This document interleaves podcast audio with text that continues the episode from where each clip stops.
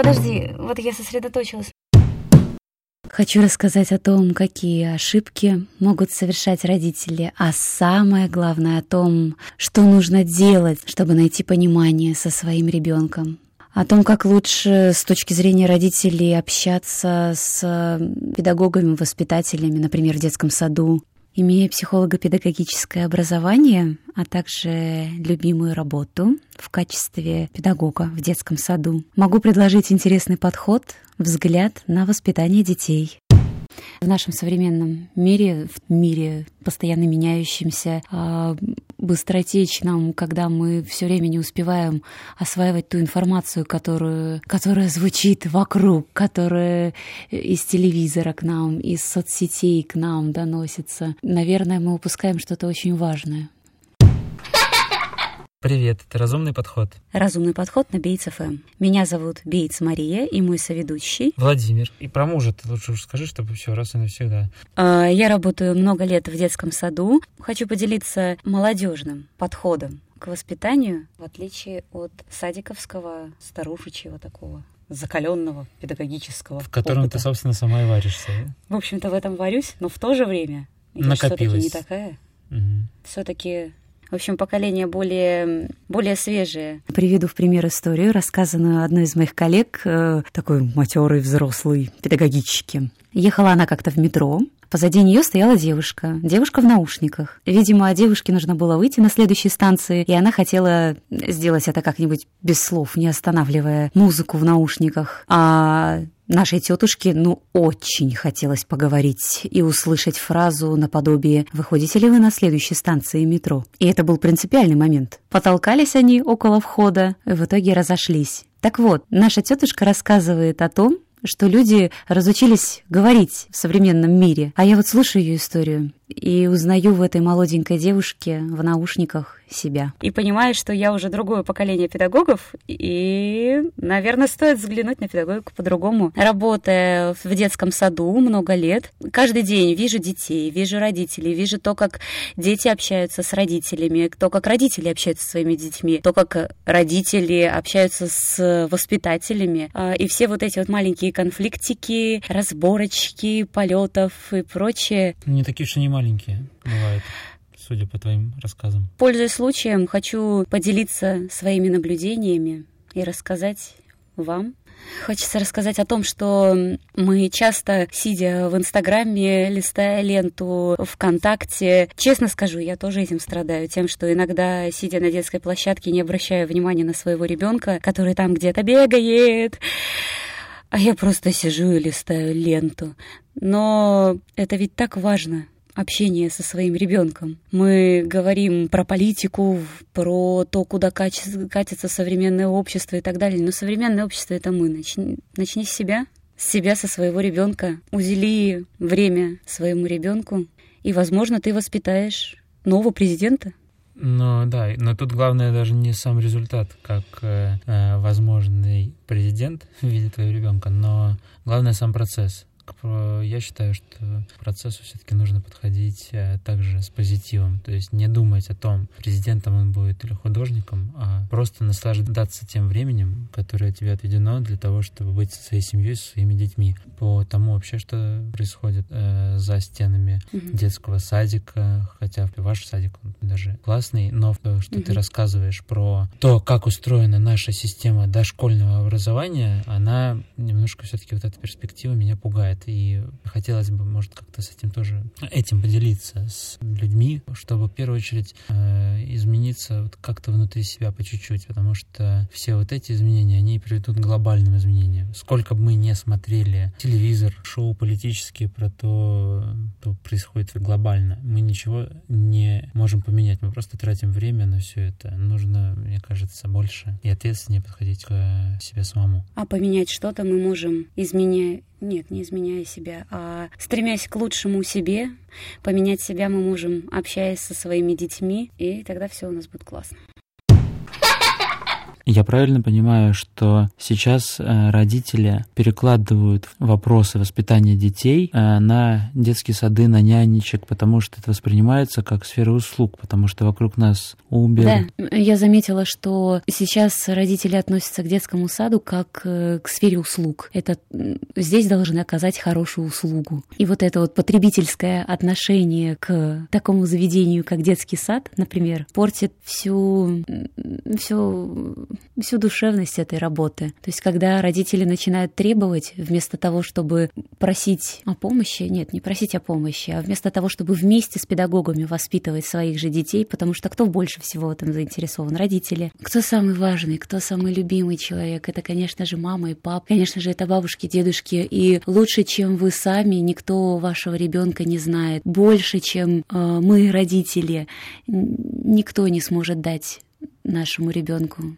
Поэтому будьте лучшими для своих детей. Хотели бы затронуть следующие темы. Такие темы, как общение с ребенком, воспитание детей. Например, то, что с ребенком нужно общаться как со взрослым. То, как это сделать. Умение задавать детям нужные вопросы. Умение задавать э, родным, любимым нужные вопросы, а не просто сидеть в своей скорлупе. Каждый, кто в PlayStation, кто в ногтях. Про общение с мужчинами, с э, мужьями, у кого они есть. Стоит ли менять мужчину, разводиться с мужчиной, скажем так, и искать себе нового, лучшего? Хотя, как показывает практика, что выбираем мы похожих по психотипу мужчин, и пока мы не пройдем определенный жизненный этап с новым мужчиной, дальше, чем это, мы не сдвинемся. То есть мы в любом случае проходим жизненные этапы. И пока мы их не прошли, мы не можем открыть новые для себя горизонты. Еще можно обсудить то, что а, общение с ребенком а, многими очень воспринимается как какая-то обуза.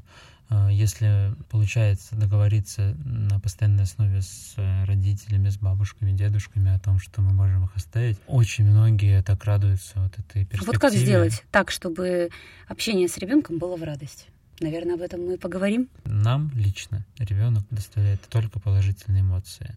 Но мы также понимаем... Нет, неправда. Но иногда Иногда Не слушайте его, он врет. Абсолютная неправда. Нужно уходить в отпуск на денек и быть в прекрасном психологическом состоянии. Но Единственное, о чем мы вам хотели сказать, это о том, что дети абсолютно не мешают, а они только привносят в жизнь э, позитив. Есть очень много мифов о том, что дети забирают и свободу, и деньги, и молодость, и все что угодно, и возможность где-то погулять. Это далее. то, чего боятся еще будущие родители, которые не стали. Ну и для тех, кто был не готов и родили, как им кажется, рано. Но а как, как понять, что это было рано? Кто-то не готов и в 40 лет рожать детей и в 35 ска- скачет и не задумывается о детях. Главное, чтобы потом не было поздно. Ну, поздно не бывает, некоторые в 50 рожают, но дело это не в том вообще, не в возрасте, в котором ты пытаешься стать родителем, а в том, э, с каким подходом, с каким настроем это делаешь. Заметила такой парадокс. Часто мы с коллегами на работе стараемся держать себя в руках.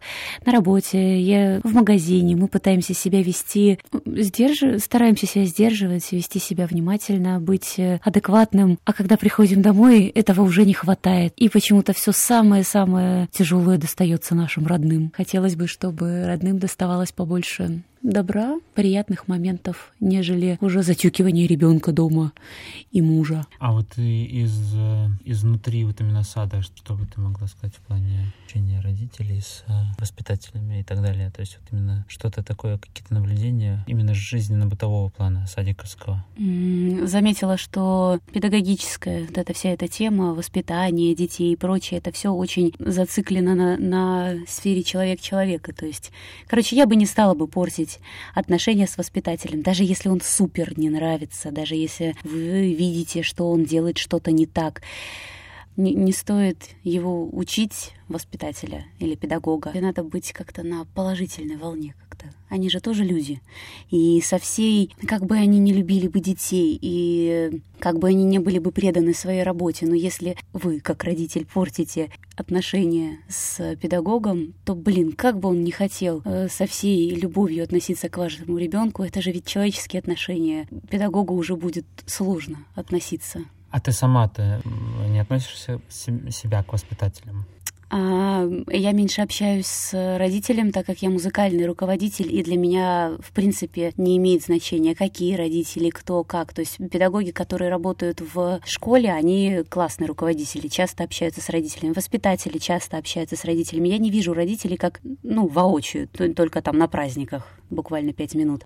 Поэтому я смотрю на общение воспитателей с родителями или педагогов, учителей школы с родителями немножечко со стороны. И я вижу только детей в, основ... в основной части времени и вижу, что из этого получается. А в чем вообще суть твоей работы? Это я работаю музыкальным руководителем в детском саду Музыкальный руководитель — это не просто человек, который поет песни, это человек, который придумывает праздники, делает жизнь детей и, кстати, отчасти и воспитателей, и родителей какой-то более добрый, что ли.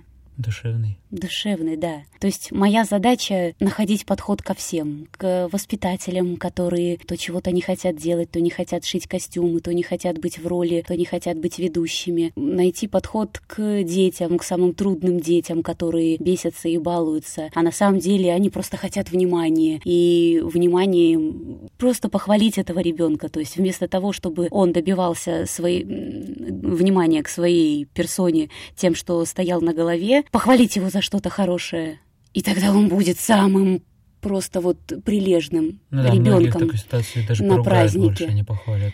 Да, вот найти в нем, в этом ребенке хоть что-то, что хорошее, и он становится самым лучшим, самым хорошим ребенком на вот моих занятиях, на моих музыкальных занятиях. Тем будет много, я думаю, поподробнее каждую из них разберем.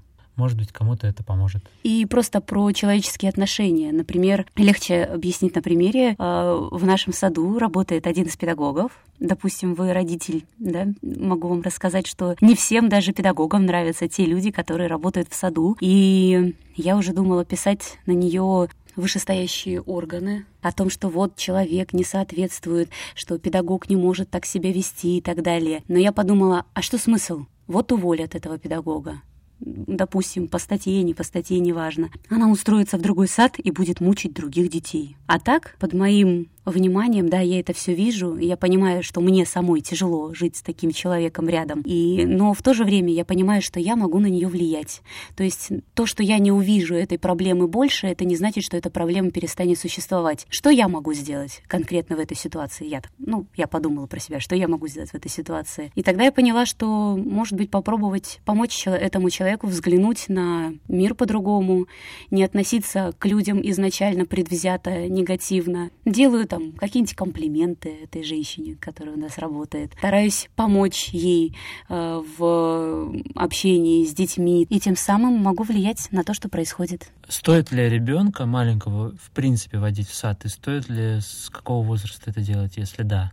Процесс приучения, скажем так, ребенка к э, детскому саду — это сложный процесс. Дети долго к этому привыкают. И, конечно же, первое время в детском саду, оно всегда очень проходит э, сложно для ребенка и для родителя, потому что это отрыв от родителя. Но я за то, чтобы это вводить маленькими дозами. То есть э, по чуть-чуть, например, водить в садик на часок, на два часа, на три часа.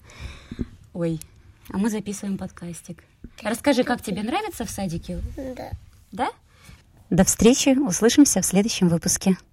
Этот лазурный проход. Подожди, вот я сосредоточилась.